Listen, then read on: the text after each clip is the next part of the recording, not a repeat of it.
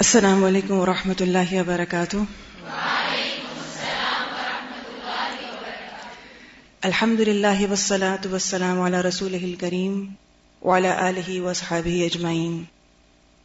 ہم آج سات دسمبر دو ہزار گیارہ کو اپنے تمام حاضرین، میدانوں، صحراؤں کے باسی، پہاڑوں کے مکین اور دنیا بھر کے بے شمار پس پردہ سامعین کو الہدا انٹرنیشنل ویلفیئر فاؤنڈیشن کی جانب سے خوش آمدید کہتے ہیں۔ اور استاد محترمہ کی اجازت سے آج کے پروگرام کا باقاعدہ آغاز تلاوت قرآن مجید سے کرتے ہیں۔ تلاوت کے لیے تشریف لاتی ہیں طاہرہ جبین۔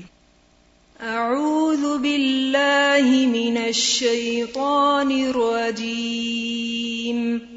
بسم اللہ الرحمن الرحیم۔ ومن يقنت منكن لله ورسوله وتعمل صالحا وتعمل صالحا نؤتها أجرها مرتين وأعتدنا لها رزقا كريما يا نساء النبي لستن كأحد من النساء. إن اتقيتن فلا تخضعن بالقول فيطمع الذي في قلبه مرض. وقلن قولا معروفا. وقرن في بيوتكن ولا تبرجن تبرج الجاهلية الأولى وأقمنا الصلاة وآتينا الزكاة وأطعنا الله ورسوله إنما يريد الله ليذهب عنكم الرجس أهل البيت ويطهركم تطهيرا. واذكرن ما يتلى في بيوتكن من آيات الله والحكمة. إن الله كان لطيفا خبيرا. السلام علیکم ورحمۃ اللہ وبرکاتہ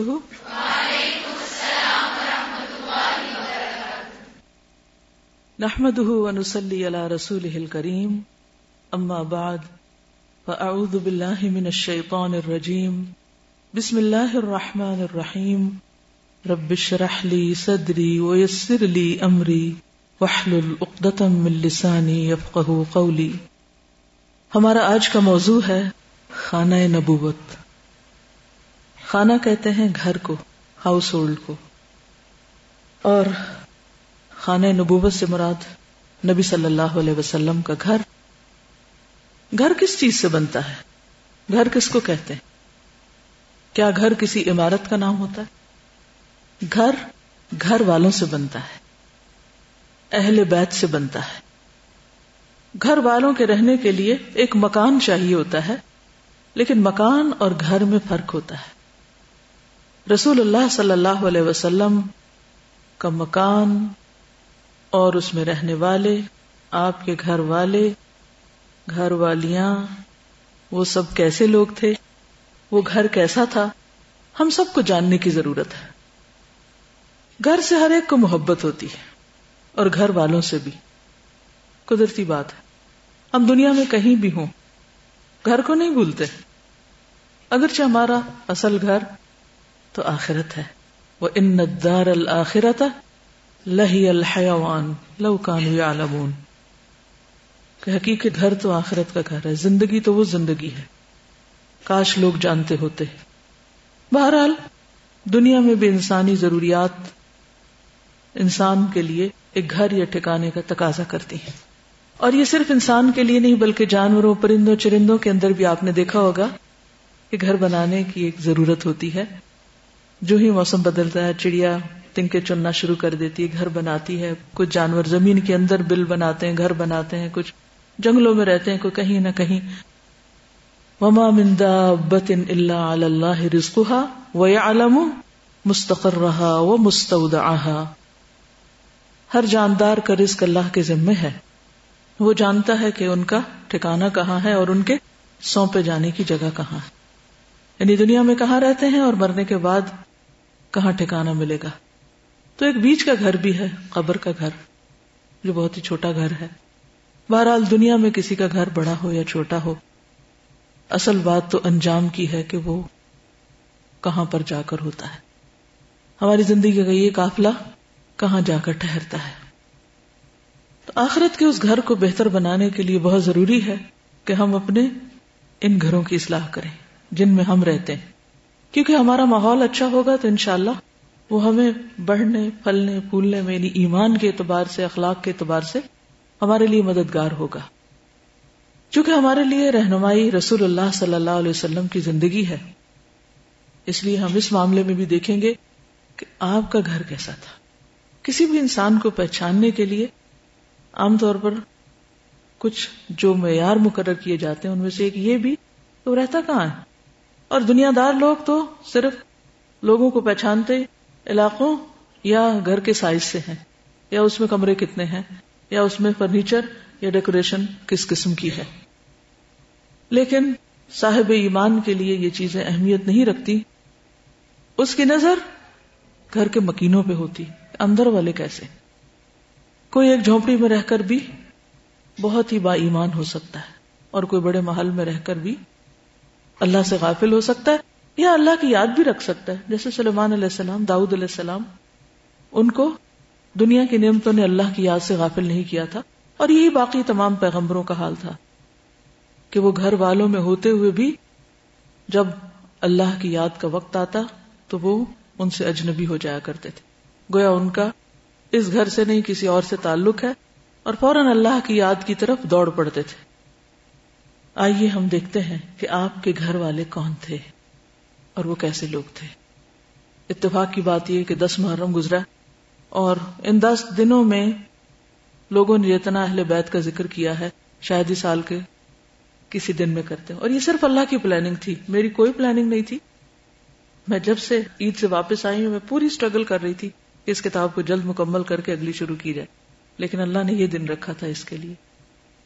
لیکن اہل بیت کا تذکرہ کرنے سے پہلے ہم آپ کے نصب نامے کو دوہرا لیتے ہیں۔ دوہرائیے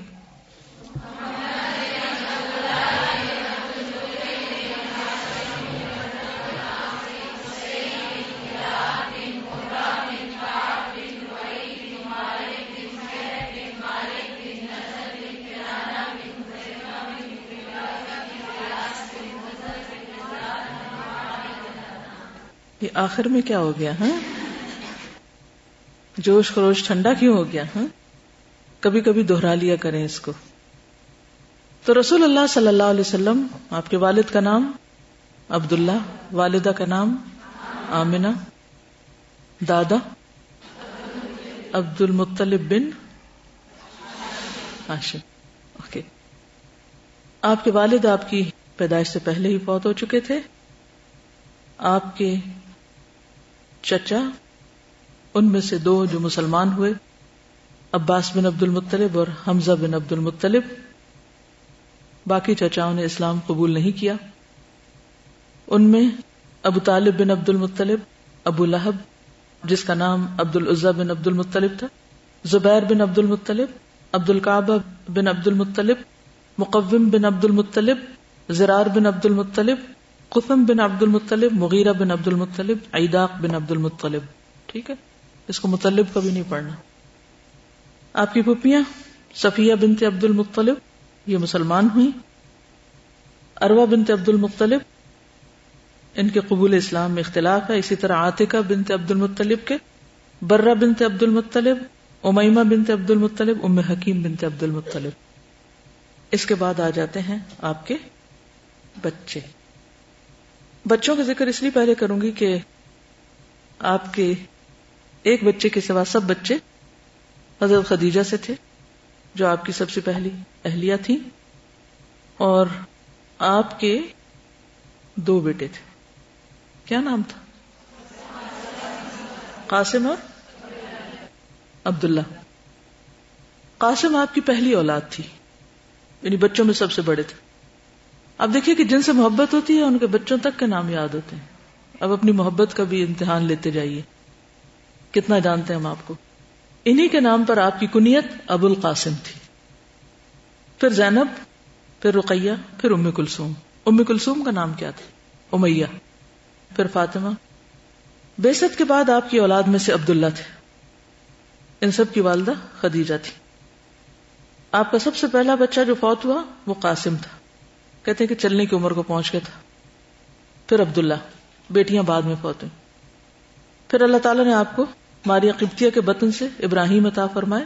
ان کی عمر وفات کے وقت سولہ ماہ تھی سکسٹین منتھس اونلی یعنی پاسٹ ابھی بیٹیوں کی شادی، زینب کی شادی ابولاس سے ہوئی، جو پہلے مسلمان نہیں تھے لیکن بعد میں ہوئی۔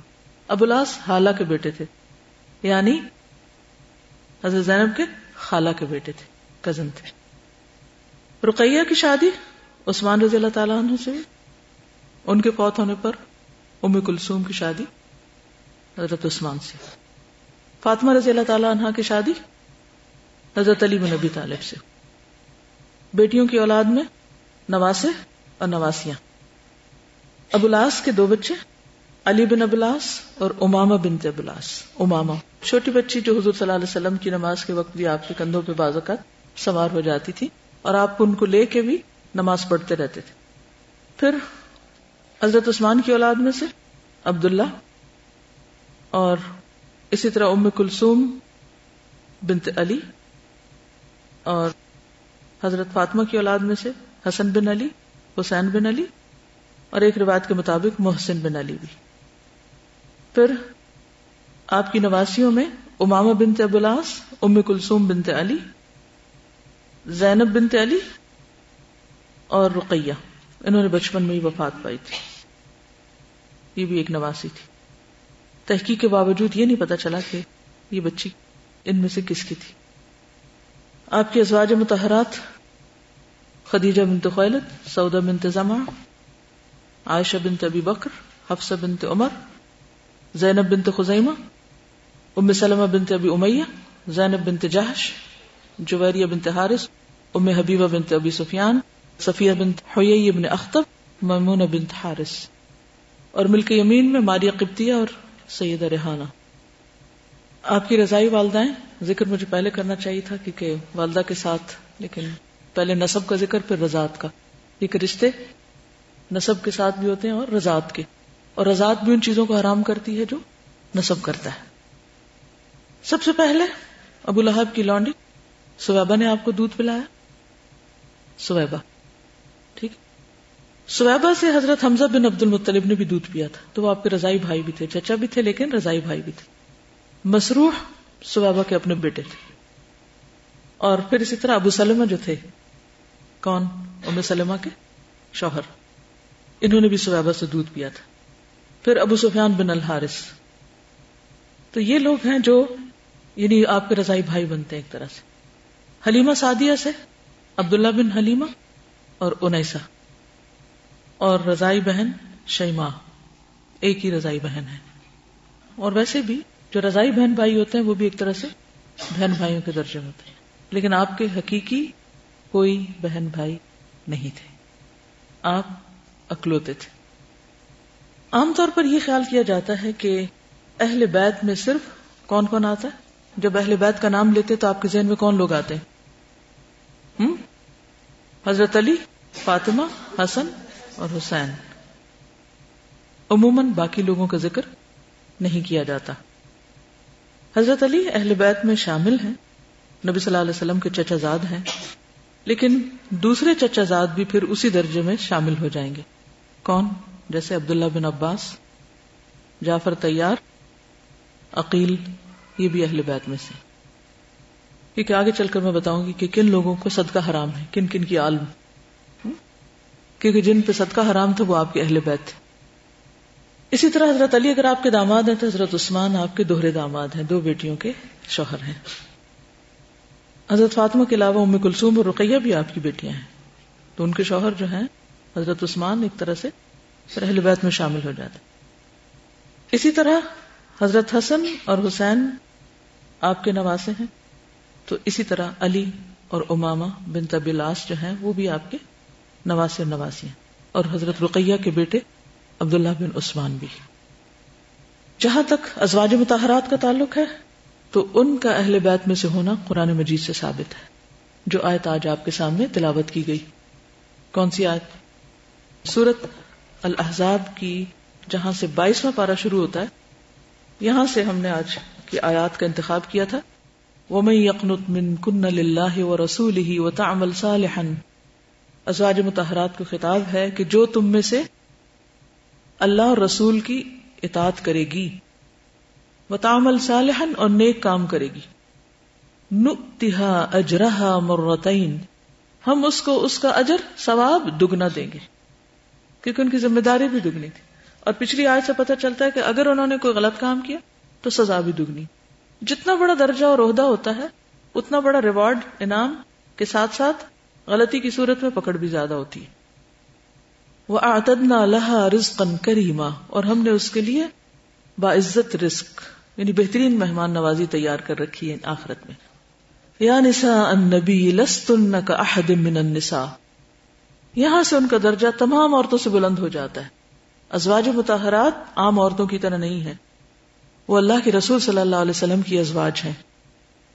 تو عام عورتوں میں کوئی کتنا بھی نیک ہو کتنا بھی بلند درجے پر ہو، وہ ازواج متحرات کے درجے کو نہیں پہنچ سکتا۔ ان عورتوں میں کیا خوبی تھی؟ حقیقت اللہ جانتا ہے، لیکن اللہ نے ان کو خود اپنے نبی کے لیے منتخب کیا تھا۔ اللہ کے عزن سے وہ اس گھرانے کا حصہ بنی تھی۔ اس لیے ان میں سے کسی کا بھی انکار نہیں کیا جا سکتا۔ لستن کا احد من النساء ان اتقیتن، اگر تم اللہ سے ڈرتی ہو، فلا تخدعن بالقول۔ تو کسی مرد سے دبے لہجے میں بات نہ کرنا۔ فیت مع الذی فی قلبه مرض۔ تو دل کا مریض کوئی تما لگا بیٹھے گا۔ دل کے مریض کون ہوتے ہیں؟ فی قلوبہم مرض کس کے لیے کہا گیا؟ منافقین کے لیے۔ وقلن قولا معروفا۔ اس کا یہ مطلب نہیں کہ بات ہی نہیں کر سکتی۔ بھلے انداز میں بات کر سکتی ہو۔ وقر نفی بوت کنہ اور اپنے گھروں میں ٹک کر رہو۔ ولا تبرج نہ تبرج الجاہلیت الا اور دور جاہلیت کی سج دھج نہ دکھاتی پھرو۔ وہ عقیم نصلاح نماز قائم کرو۔ وہ آتی نہ زکا زکات دیتی رہو۔ وہ اطعن اللہ و رسول اللہ اور اس کے رسول کی اطاعت کرو۔ انما یرید اللہ بے شک اللہ چاہتا ہے۔ لیدھب عنکم کہ لے جائے تم سے۔ الرجسا گندگی کو۔ اہل البیت اے اہل بیت۔ تو اہل بیت میں کون شامل ہے؟ ازواج بھی۔ اور گواہی کون دے رہا ہے؟ قرآن۔ اس لیے ان کو ایکسکلوڈ نہیں کیا جا سکتا۔ وہ یو کم اور وہ چاہتا ہے کہ تم کو پاک کر دے، اچھی طرح پاک کرنا۔ تو اس کا مطلب یہ ہے کہ ازواج متحرات کو اللہ نے اچھی طرح پاک کر دیا تھا۔ ود کرنے کا کام کیا ہے تمہارا؟ کرنا اور ذکر کرتی رہو، پڑھتی رہو۔ ما یتلا جو بھی تلاوت کی جاتی ہے۔ یا جو پڑھا جاتا ہے، پڑھنے والا کون ہے؟ اللہ کے رسول صلی اللہ علیہ وسلم۔ فی بیوتی کننا تمہارے گھروں کے اندر۔ تم خوش قسمت خواتین ہو، جن کے گھروں کے اندر قرآن نازل ہو رہا ہے۔ خصوصاً حضرت عائشہ کہ آپ نے فرمایا، میری اس زوجہ کے لحاف میں وہی نازل ہوئی ہے مجھ پر۔ مایوت لافی بیوت کن من آیات اللہ والحکمہ۔ اللہ کی آیات میں سے اور حکمت جو آپ کے اوپر القاع کی جاتی تھی، اس کا تم ذکر کرتی رہو، چرچا کرتی رہو۔ خود بھی پڑھو، دوسروں کو بھی سکھاؤ۔ ان اللہ کا لطیفا خبیرا۔ بے شک اللہ باریک بین ہے، بہت خبر رکھنے والا ہے۔ ادھر سے ادھر نہیں ہو سکتا کوئی۔ وہ واچ کر رہا ہے، وہ دیکھ رہا ہے اور بہت باریکی سے دیکھ رہا ہے۔ اور ایک حقیقت ہے کہ جو جتنا بلند مرتبہ رکھتا ہے، اس کو اتنی ہی باریکی سے دیکھا جاتا ہے۔ صرف لوگ نہیں، اللہ سبحان و تعالیٰ بھی دیکھ رہے ہوتے ہیں۔ اس لیے بہت کیئرفل ہونے کی ضرورت ہے۔ ہر ایک کو تقوی کی ضرورت ہے، لیکن جب آپ کسی لیڈرشپ کے رول میں آ جائیں، رہنمائی کے رول میں آ جائیں، تو اس وقت اور زیادہ خدا سے ڈرنے کی ضرورت ہوتی ہے۔ اور خصوصاً جب آپ کے پاس علم ہو، کیونکہ علم والوں کی پہچان اللہ سبحانہ تعالیٰ نے کیا بتائی ہے؟ کہ وہ جھکے ہوئے ہوتے ہیں۔ سورت بنی اسرائیل کی آیت نمبر ایک سو سات سے ایک سو نو تک اگر آپ ملازہ فرمائیں، تو جو اہل علم کی صفات بتائی گئی ہیں وہ کیا ہے کہ ان کے اندر آجزی اور تقوی اور خوف خدا دوسروں کے مقابلے میں زیادہ ہوتا ہے اور یہی ان کی پہچان ہے۔ اور اگر ان کے اندر یہ نہیں تو سمجھو انہوں نے علم کا کوئی حصہ نہیں پایا۔ کیا ہے وہ؟ کل آمنو بھی اولا تو امنو کہہ دیجیے ایمان لاؤ یا نہ لاؤ۔ ان الذین اوتوا العلم من قبلہ بے شک وہ لوگ جو اس سے پہلے علم دیے گئے، اہل علم، اذا یتلا علیہم جب ان پہ قرآن پڑھا جاتا ہے یخرون للاذقان تو وہ ٹھوڑیوں کے بل گر پڑتے ہیں یعنی ان کی ٹھوڑی یوں ہو جاتی ٹھوڑی کے بل یوں نہیں گرتے بلکہ یوں۔ اور یہ کس چیز کی علامت ہے؟ آجزی کی۔ یخرون للاذقان سجدا، اور پھر وہ سجدے میں پڑ جاتے ہیں۔ وَيَقُولُونَ سُبْحَانَ رَبِّنَا، ان کا نہ وعد ربنا لمفعولا۔ پاک ہے ہمارا رب، بے شک ہمارے رب کا وعدہ پورا ہو کے رہنے والا ہے۔ وَيَخِرُّونَ لِلْأَذْقَانِ یہ اہل علم کیا کرتے ہیں؟ ٹھوڑیوں کے بل گر پڑتے ہیں یبکونا روتے ہیں۔ اگر آپ علم حاصل کر کے آپ کے اندر خشیت نہیں، رونا نہیں آتا آپ کو؟ تو سمجھے ابھی آپ کے اندر علم نہیں اترا۔ یبکونا وَيَزِيدُهُمْ خُشُوعًا۔ اور زیادہ کر دیتا ہے وہ ان کے خوشو کو۔ کیا چیز زیادہ کر دیتی ہے خوشو کو؟ ان کا علم اور اللہ کا ڈر اور تقوا یہ صاحب علم کی پہچان ہوتی ہے، اس کے اندر اکڑ نہیں ہوتی، تکبر نہیں ہوتا ایروگینس نہیں ہوتی، وہ شاؤٹ نہیں کرتا، وہ کیا کرتا ہے؟ وہ ہمبل ہوتا چلا جاتا ہے۔ تو اس معیار کے مطابق ہم سب کو ذرا آئینہ بھی دیکھنا ہے کہ ہم قرآن سن کر روتے ہیں یا نہیں؟ ہم سجدے میں گرتے ہیں یا نہیں؟ ہماری ٹھوڑیاں نیچے جھکتی ہیں یا نہیں؟ تو ازواج متحرات ان کو یہی قرآن پڑھنے کے لیے کہا جا رہا ہے اور اس کے ذریعے ہی تطہیر ہو سکتی ہے۔ یہ قرآن ہی تزکیہ اور صفائی کا ذریعہ ہے۔ یہی دھوتا ہے ہم سب کو۔ کچھ آنسو سے ہم اپنے آپ کو دھوئیں اور کچھ اندر اور باہر سے۔ اور اگر یہ کیفیت نہیں اور پڑھ کے دل اور سخت ہو رہے ہیں تو پھر وہ بنی اسرائیل والی حالت ہے کہ جن کے اوپر گدوں جیسی کتابیں لاد دی گئی اور بڑی بڑی کتابیں پڑھ کے بھی اندر کوئی آجزی نہیں، پہلے سے بھی زیادہ دل سخت ہو گئے۔ تم مقصد قلوبکم من بعد ذلك فهي كالحجارة او اشد قسوة وان من الحجارة لما يتفجر منه الانهار وان منها لما يشقق فيخرج منه الماء.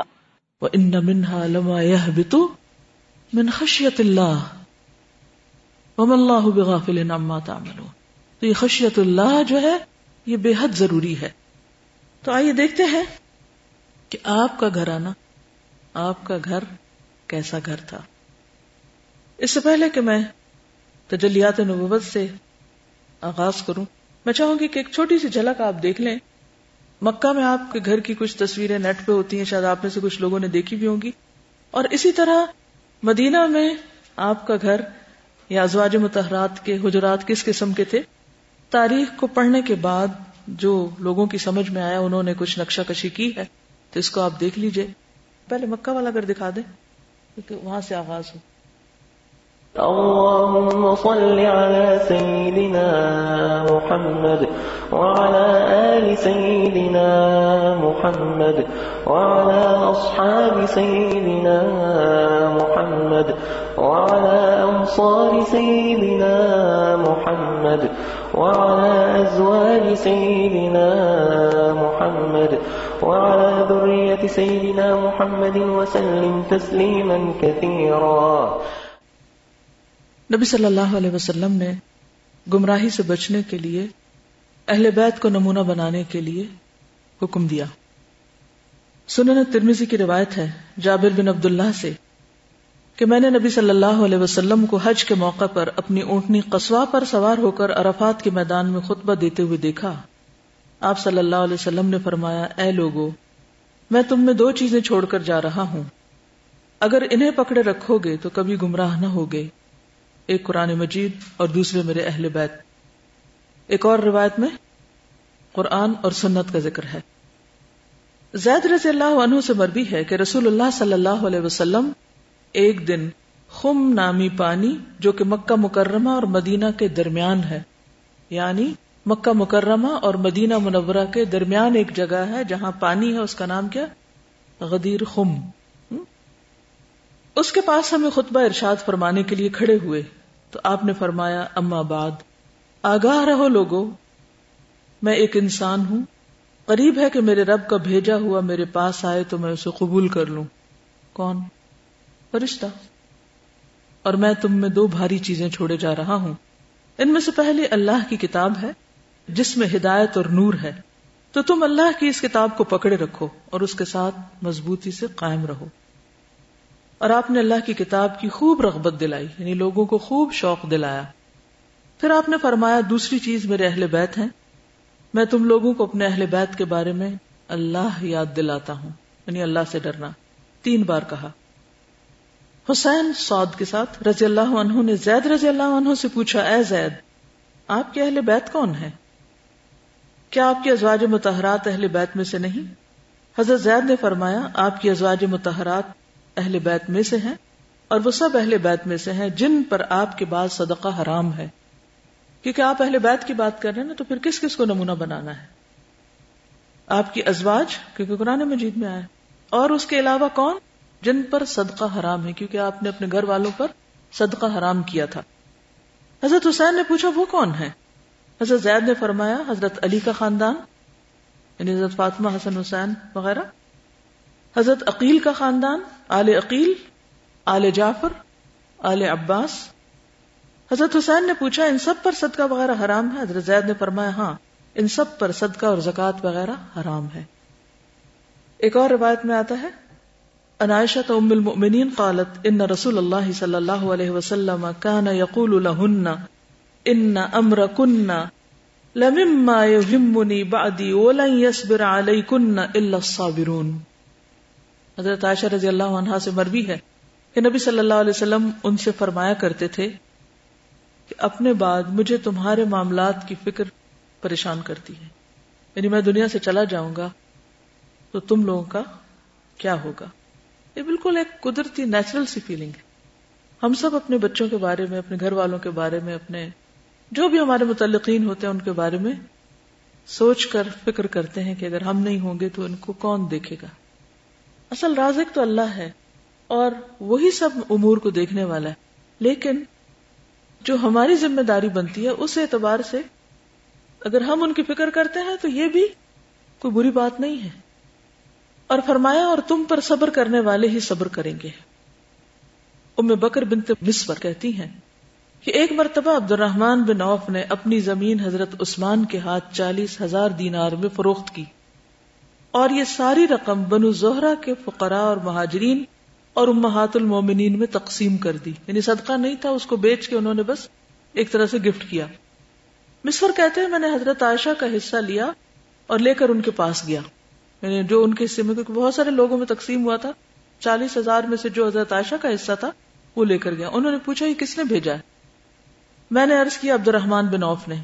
انہوں نے فرمایا، میں نے نبی صلی اللہ علیہ وسلم کو یہ فرماتے ہوئے سنا ہے کہ میرے بعد تم پر مہربانی کرنے والے وہی لوگ ہوں گے جو صابرین ہیں۔ کیونکہ پچھلی حدیث میں کیا ہے کہ تم پر صبر کرنے والے ہی صبر کریں گے۔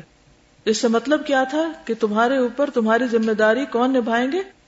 جو صبر کر کے اپنی ضروریات میں سے تم پر بھی خرچ کریں گے۔ اللہ تعالیٰ عبد الرحمان بن عوف کو جنت کی سل سبیل سے سیراب کر دے۔ یعنی حضرت عائشہ نے اس وقت یہ دعا دی۔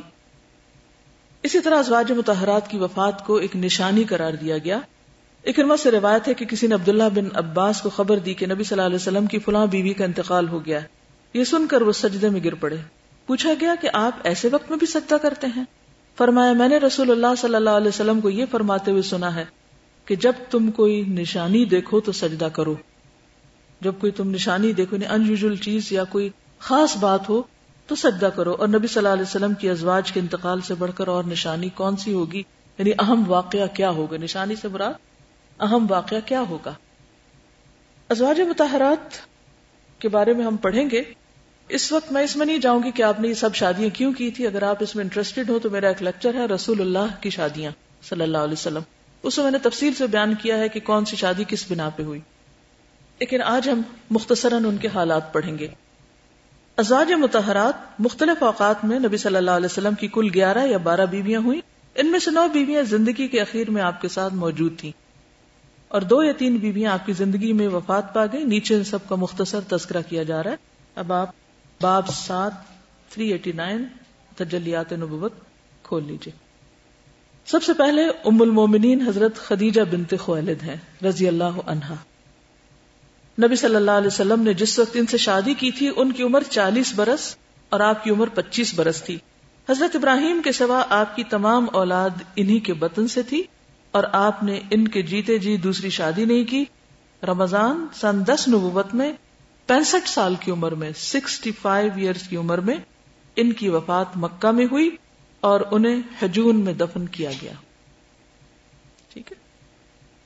جہاں تک حضرت خدیجہ کی شخصیت کے بارے میں ہمیں صحیح احادیث سے پتہ چلتا ہے کیونکہ اس وقت جو روایات میں آپ کے سامنے رکھوں گی، وہ تمام کی تمام صحیح احادیث ہے پہلی حدیث صحیح مسلم کی ہے۔ عبداللہ بن جعفر فرماتے ہیں کہ میں نے حضرت علی سے کوفہ میں سنا۔ وہ فرماتے ہیں کہ میں نے رسول اللہ صلی اللہ علیہ وسلم سے سنا۔ آپ نے فرمایا کہ تمام عورتوں میں سب سے افضل مریم بنت عمران ہے اور سب عورتوں سے افضل خاتون حضرت خدیجہ بنت خوالد ہیں رضی اللہ عنہا۔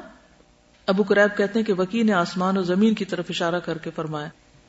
اب دو باتیں فرمائی حضرت مریم بھی افضل ترین، حضرت خدیجہ بھی تو کیا مطلب اس کا؟ اس کا مطلب یہ حضرت مریم اپنے دور کی افضل ترین خاتون ہے اور حضرت خدیجہ اپنے دور میں افضل ترین خاتون ہے اللہ سبحان و تعالیٰ نے حضرت خدیجہ کو سلام بھیجا، جنت میں محل کی خوشخبری دی۔ ابو حرارہ سے روایت ہے، جبریل علیہ السلام نبی صلی اللہ علیہ وسلم کے پاس آئے اور کہا کہ یا رسول اللہ، یہ خدیجہ رضی اللہ عنہا ایک برتن لیے آ رہی ہیں، جس میں سالن ہے یا کوئی پینے کی چیز۔ جب یہ آپ کے پاس آ جائیں تو اللہ تعالیٰ اور میری طرف سے انہیں سلام کہیے اور جنت میں موتی کے محل کی بشارت دیجیے جس میں نہ شور و شغب ہوگا، نہ کوئی تھکاوٹ۔ دنیا میں تو ہر وقت گھروں میں ہنگامہ ہی رہتا ہے۔ اور یا پھر آپ کام کاج کر کے صفائی اور ستھرائی اور مختلف چیزوں کو تو اینڈ آف دا ڈے کیا ہوتا ہے؟ تھک، ٹوٹ جاتے ہیں۔ صرف تھکتے نہیں ہیں۔ آپ بہترین بیوی تھی۔ حضرت عائشہ سے مروی ہے کہ نبی صلی اللہ علیہ وسلم جب حضرت خدیجہ کا تذکرہ کرتے تو ان کی خوب تعریف کرتے۔ آج کون آدمی ہوگا جو اپنی بیوی کی اتنی تعریف کرے؟ ایک دن مجھے غیرت آئی۔ میں نے کہا، آپ کیا اتنی کثرت کے ساتھ ایک سرخ مسوڑوں والی عورت کا ذکر کرتے رہتے ہیں، جس کے بدلے میں اللہ نے آپ کو اس سے بہتر بیوی دی؟ نبی صلی اللہ علیہ وسلم نے فرمایا، اللہ نے فرمایا اللہ نے مجھے اس کے بدلے میں اس سے کوئی بہتر بیوی نہیں دی وہ مجھ پر اس وقت ہی مان لائی جب لوگ کفر کر رہے تھے۔ میری اس وقت تصدیق کی جب لوگ میری تکزیب کر رہے تھے۔ اپنے مال سے میری ہمدردی اس وقت کی جبکہ لوگوں نے مجھے اس سے دور رکھا۔ اللہ نے مجھے اس سے اولاد عطا فرمائی جبکہ میری دوسری بیویوں سے میرے ہاں اولاد نہیں ہوئی۔ تو بہترین بیوی کی خوبیاں کیا ہیں یہاں؟ شوہر کا ساتھ دینا، مشکل وقت میں اس کی تائید کرنا، مال سے مدد کرنا جبکہ وہ مال کا ضرورت مند ہو۔ وفات تک حضرت خدیجہ آپ کی اکیلی بیوی تھی۔ عائشہ رضی اللہ تعالیٰ عنہ سے روایت ہے کہ نبی صلی اللہ علیہ وسلم نے حضرت خدیجہ پر شادی نہیں کی، یہاں تک کہ ان کا انتقال ہو گیا۔ حضرت عائشہ سے روایت ہے، میں نے نبی صلی اللہ علیہ وسلم کی ازواج متحرات میں سے کسی پہ رشک نہیں کیا، سوائے حضرت خدیجہ کے۔ اور میں نے حضرت خدیجہ کو نہیں پایا نہیں انہوں نے نہیں دیکھا تھا۔ حضرت عائشہ فرماتی ہے کہ جب رسول اللہ صلی اللہ علیہ وسلم کو بکری ذبح کرتے، تو آپ فرماتے اس کا گوشت خدیجہ کی سہیلیوں کو بھیج دو۔ حضرت عائشہ فرماتی ہے ایک دن میں نے غصے میں آ کر کہا، ہر وقت خدیجہ۔ تو رسول اللہ صلی اللہ علیہ وسلم نے فرمایا، حضرت خدیجہ کی محبت مجھے عطا کی گئی، عربی کے الفاظ ہیں رزق تو یعنی جیسے ایک چیز کسی کے دل میں ڈال دی جاتی ہے، تو وہ یعنی ڈال دی گئی ہے نا، اشربو فی قلوبہم العجلہ۔ تو جیسے پانی پیا جاتا ہے یا کھانا کھایا جاتا ہے، تو اسی طرح محبت بھی ایک طرح سے ڈال دی جاتی ہے کھانے پانی کی طرح۔ تو آپ صلی اللہ علیہ وسلم برملا ذکر کریں۔ اب آپ دیکھیے کتنی سچائی ہے۔ عام طور پر اگر کوئی مرد شادی کر بھی بیٹھے دوسری، تو جھوٹ بول بول کے پہلی بیوی کے ساتھ اور پہلی کے بارے میں دوسری سے اور دوسری کے پہلی۔ کرے جی نہیں کہ سچ بولے کہ کس کا مقام اور مرتبہ کتنا ہے۔ لیکن یہاں پر آپ صلی اللہ علیہ وسلم نے اس کے باوجود کے منفی ریئیکشن سامنے آ رہے، اس کے باوجود کے حضرت عائشہ ان کو بہت عزیز تھی، لیکن حضرت خدیجہ کے مقام میں ایک قطرہ برابر بھی کمی نہیں کی، بھولے سے بھی نہیں کی، ہمیشہ اقرار کیا اس کا۔ ان کی وفات کے بعد بھی کثرت سے ان کا ذکر کرتے تھے۔ اس سے پتا چلتا ہے کہ وہ کیسی بیوی تھی، کیا ان کا اخلاق اور کیسا کردار تھا۔ حضرت عائشہ سے روایت ہے کہ میں نے نبی صلی اللہ علیہ وسلم کی ازواج متحرات میں سے کسی عورت پر اتنا رشک نہیں کیا جتنا خدیجہ پر کیا ہے، کیونکہ نبی صلی اللہ علیہ وسلم ان کا ذکر کثرت سے کرتے تھے اور میں نے ان کو کبھی دیکھا نہیں، کیونکہ وہ میرے نکاح سے پہلے ہی وفات پا چکی ہیں۔ اس وجہ سے کہ میں اکثر آپ کو ان کا ذکر کرتے ہوئے سنتی تھی، تو اللہ تعالیٰ نے آپ کو حکم دیا کہ خدیجہ کو جنت میں موتی کی محل کی بشارت دیں اور آپ ان کی سہیلیوں کو بھی تحفے میں بکری وغیرہ کا گوشت بھیجا کرتے تھے۔ حضرت خدیجہ سے ملتی جلتی آواز ان کی بہن کی تھی۔ ایک مرتبہ وہ جب آئی حالہ بنت خویلد، انہوں نے آنے کی اجازت مانگی تو آپ کو حضرت خدیجہ کا اجازت مانگنا یاد آ گیا۔ آپ صلی اللہ علیہ وسلم اس کی وجہ سے خوش ہوئے اور فرمایا اللہ حالہ عربی میں آتا ہے، یا اللہ یہ تو حالہ ہیں۔ یہ دیکھ کر وہ کہتی ہیں کہ مجھے رشک آ گیا۔ اور میں نے کہا کہ آپ ایک بھاری گالوں والی عورت کو یاد کرتے رہتے ہیں۔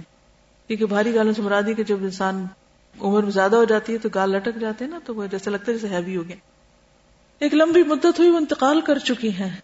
تو اللہ نے آپ کو ان سے بہتر بدل عطا فرمایا ہے۔ یعنی حضرت عائشہ بھی کبھی کسی موقع پر اپنے جذبات کا اظہار کرنے سے نہیں رہتی اور حضور صلی اللہ علیہ وسلم بھی ہمیشہ سچ بولتے ہیں۔ حضرت انس کہتے ہیں، نبی صلی اللہ علیہ وسلم کے پاس کوئی چیز لائی جاتی۔ پیچھے بکری کا ذکر یہاں یہ کہ آپ کے پاس کوئی ہدیہ بھیجتا، آپ فرماتے، فلاں عورت کو دیا جو خدیجہ کی سہیلی تھی۔ فلاں عورت کو دیا وہ خدیجہ سے محبت کرتی تھی۔ یعنی یہ بھی آپ کر سکتے تھے نا، فلاں ازواج متحرات میں سے کسی کو دیا لیکن آپ حضرت خدیجہ کی سہیلیوں تک کو یاد رکھتے تھے۔ اس میں سیکھنے کی کون سی بات ہے؟ کیا اہم بات سیکھی آپ نے؟ کیا بات پتا چلتی؟ جی محبت کے تقاضے۔ ٹھیک ہے؟ یعنی محبت کی وجہ سے جھوٹ نہ بولیں کہ مجھے محبت نہیں ہے۔ ہے تو بولے کہ ہاں ہے۔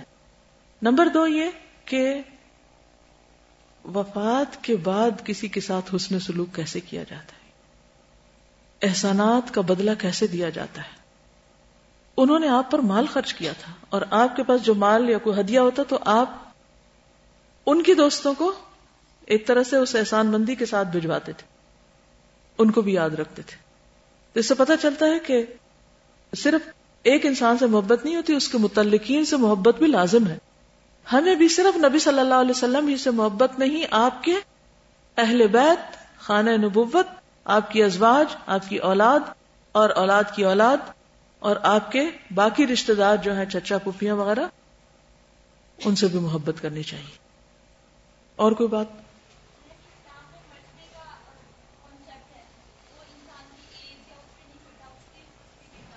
جی ہاں۔ اصل مرتبہ اور مقام اور قدر و منزلت کسی کے بھی اخلاق اور کردار کی وجہ سے ہوتی ہے۔ اور انسان اگر اچھا کرتا ہے، تو وہ مرنے کے بعد بھی یاد رکھا جاتا ہے۔ اور کسی کے دل میں گھر کرنے کے لیے اور جگہ بنانے کے لیے صرف حسن اور صرف عمر میں کم ہونا یا صرف ناز نخرے کافی نہیں ہوتے۔ عام طور پر بچیاں ہی سمجھتی ہیں کہ شوہر کے نظروں میں جچنے کے لیے صرف ظاہری ظاہری چیزیں ہی کافی ہیں، کافی نہیں ہے ٹھیک ہے، اپنے آپ کو ظاہری طور پر مینٹین کرنا بھی اس کا ایک حصہ ہے، لیکن اس سے زیادہ کیا چیز ضروری ہے؟ یہ صفات جو حضرت خدیجہ کے اندر تھی۔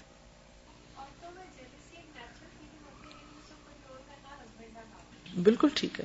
عورتوں میں جالسی ایک نیچرل چیز ہے، وہ رکھ دی گئی ہے، وہ نکل نہیں سکتی۔ لیکن اس کو کنٹرول کرنا اور اپنی جگہ پہ رکھنا پھر مرد کا کام ہے۔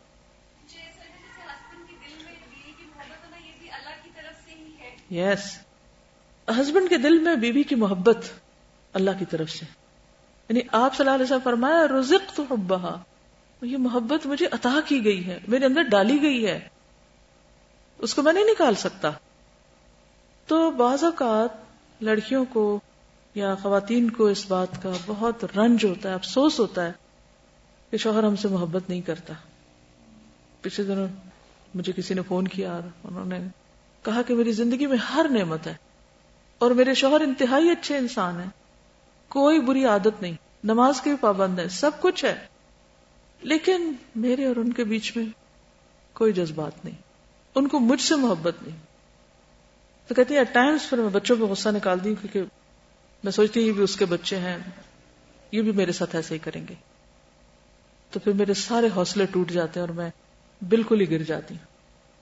تو میں نے ان سے کہا کہ ان کو مجبور سمجھیں۔ شوہر کو مجبور سمجھیں۔ محبت اللہ دلوں میں ڈالتے ہیں۔ اگر اللہ نے نہیں ڈالی، وہ بےچارے کیا کریں؟ کہاں سے لائیں؟ ایک چیز اللہ نے دی نہیں۔ تو کبھی کسی کے ساتھ بھی یہ ہو تو اس فیکٹ کو، اس حقیقت کو تسلیم کر لیں کہ اللہ نے اس شخص کے دل میں میرے لیے محبت نہیں ڈالی، یہ بےچارا مجبور ہے۔ مجھے اس سے اس سے بڑھ کے ڈیمانڈ نہیں کرنی چاہیے، مجھے یہ سمجھ جانی چاہیے بات۔ اللہ نے اتنا ہی میرا اس چیز میں حصہ رکھا۔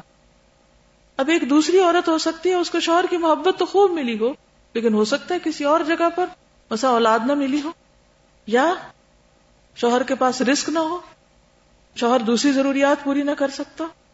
یہ دنیا جو کہ ہے امتحان کی جگہ۔ ہر شخص دے کے بھی آزمایا جا رہا ہے اور نہ دے کے بھی آزمایا جا رہا ہے۔ جس حال میں بھی ہوں، اللہ کا شکریہ ادا کرتے رہیں اور ان نعمتوں کو یاد رکھیں جو اللہ نے دی ہیں۔ ان کے پیچھے مت جان گھلائیں کہ جو آپ کے حصے میں نہیں لکھی گئی۔ اور اس کے پیچھے بھی کوئی حکمت ہے نا؟ اللہ کچھ اور دینا چاہتا تھا۔ ہو سکتا ہے اللہ تعالیٰ اس سے زیادہ اپنی محبت، اپنے دین کی محبت کسی اور چیز کی محبت آپ کے دل میں ڈالنا چاہتا ہے۔ اس لیے لا تقف ما لیس لک به علم۔ مت پیچھے پڑو۔ جی۔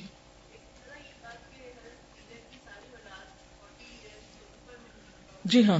یہ بہت اہم بات ہے۔ ہمارے ہاں عام طور پر ڈاکٹرز بہت ڈراتے ہیں اور کہتے ہیں لیٹ ایج پریگنینسی ہے اور اب تو ہر خاتون کی صحت فرق ہو سکتی ہے۔ کچھ اس سے پہلے بھی بیمار ہو جاتی ہیں اور نہیں بچے پیدا کر سکتی لیکن یہ ہے کہ خود سے ہی پہلے سے ہی فیصلہ کر لینا اور اس کو طبی لحاظ سے غلط سمجھنا یہ بھی درست نہیں ہے۔ بلکہ میں نے دیکھا ہے کہ جو لیٹ ایج کی اولاد ہوتی ہے وہ زیادہ ہی کچھ ہوشیار ہوتی ہے۔ شاید وہ ماں باپ میچور ہو چکے ہوتے ہیں تو وہ بہت ہی میچور معاملہ کرتے ہیں ان بچوں کے ساتھ تو وہ عمر سے پہلے میچور ہو جاتے ہیں۔ جی۔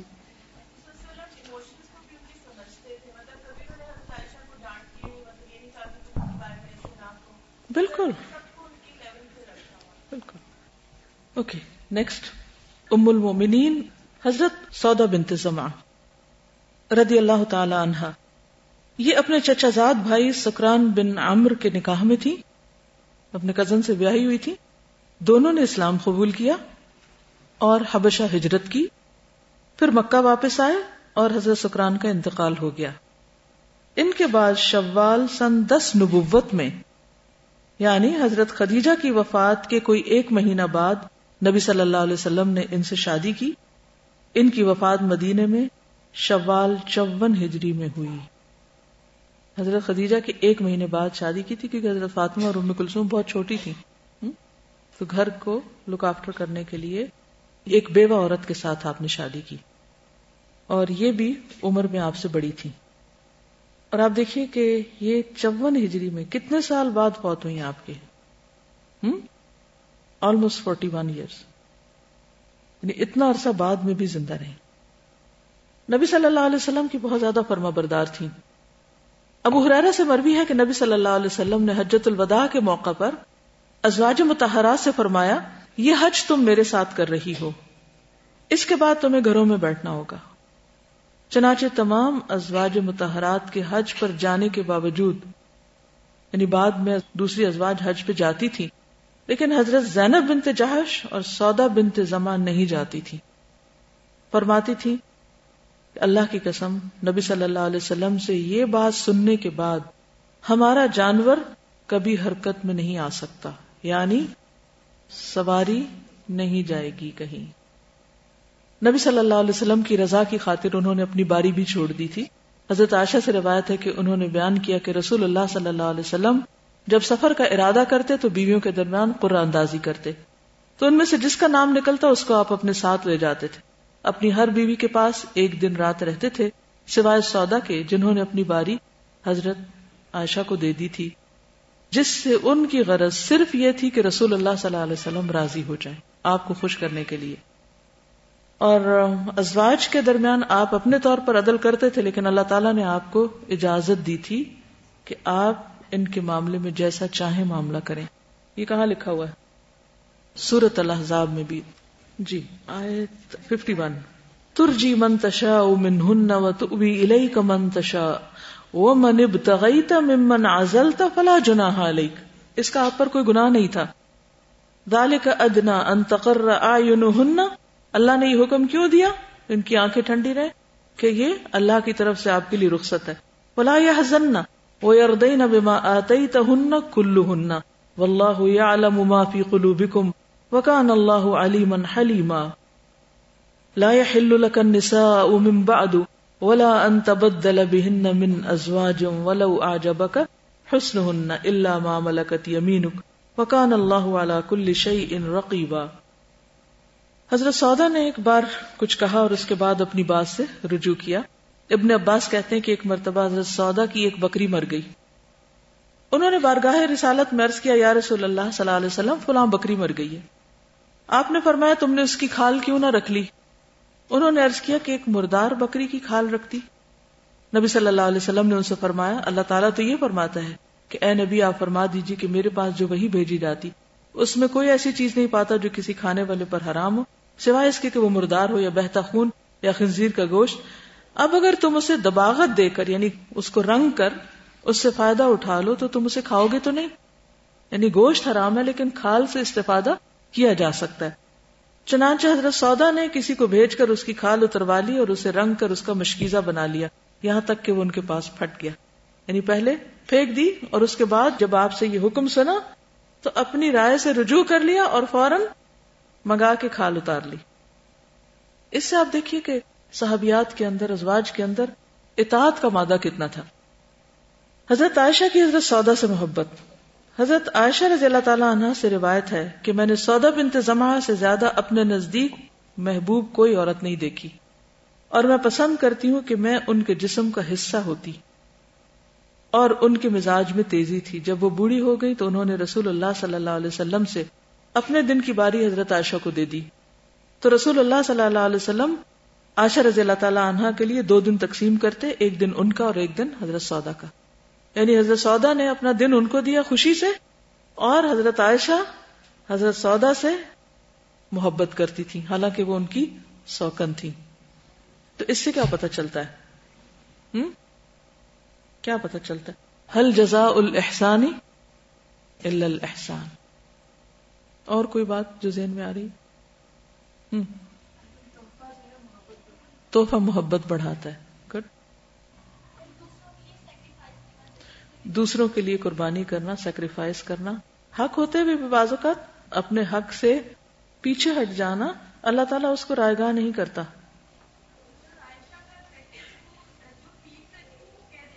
Yes.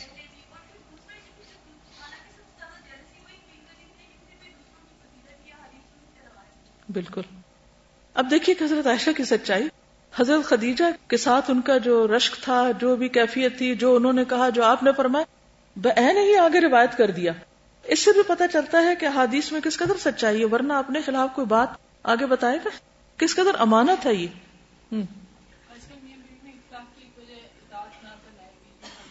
جی ہاں۔ جی ہاں۔ یعنی ازواج کا جو خاص پہلو ہے، آپ کی اطاعت کا، اور صرف آپ کی اطاعت کا نہیں، آپ کی خوشی کو بھی مد نظر رکھنا۔ حضرت سودا کو آپ دیکھیں کہ صرف آپ کی خوشی کی خاطر۔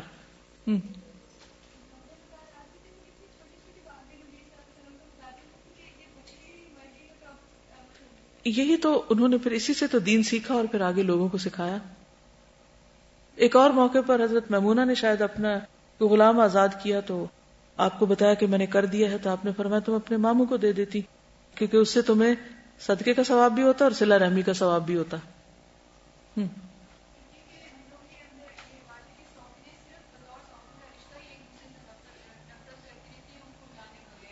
جی ہاں۔ یعنی یہ ایک عجیب انوکھا پہلو ہے کہ ایک سوکن سوکن سے اتنی محبت کرے کہ وہ کہے کاش میں ان کے جسم کا حصہ ہوتی۔ کوئی چھوٹی سی بات ہے؟ بالکل۔ اصل بات ہے کہ اخلاق کیا ہے۔ رشتہ کوئی بھی ہو سکتا ہے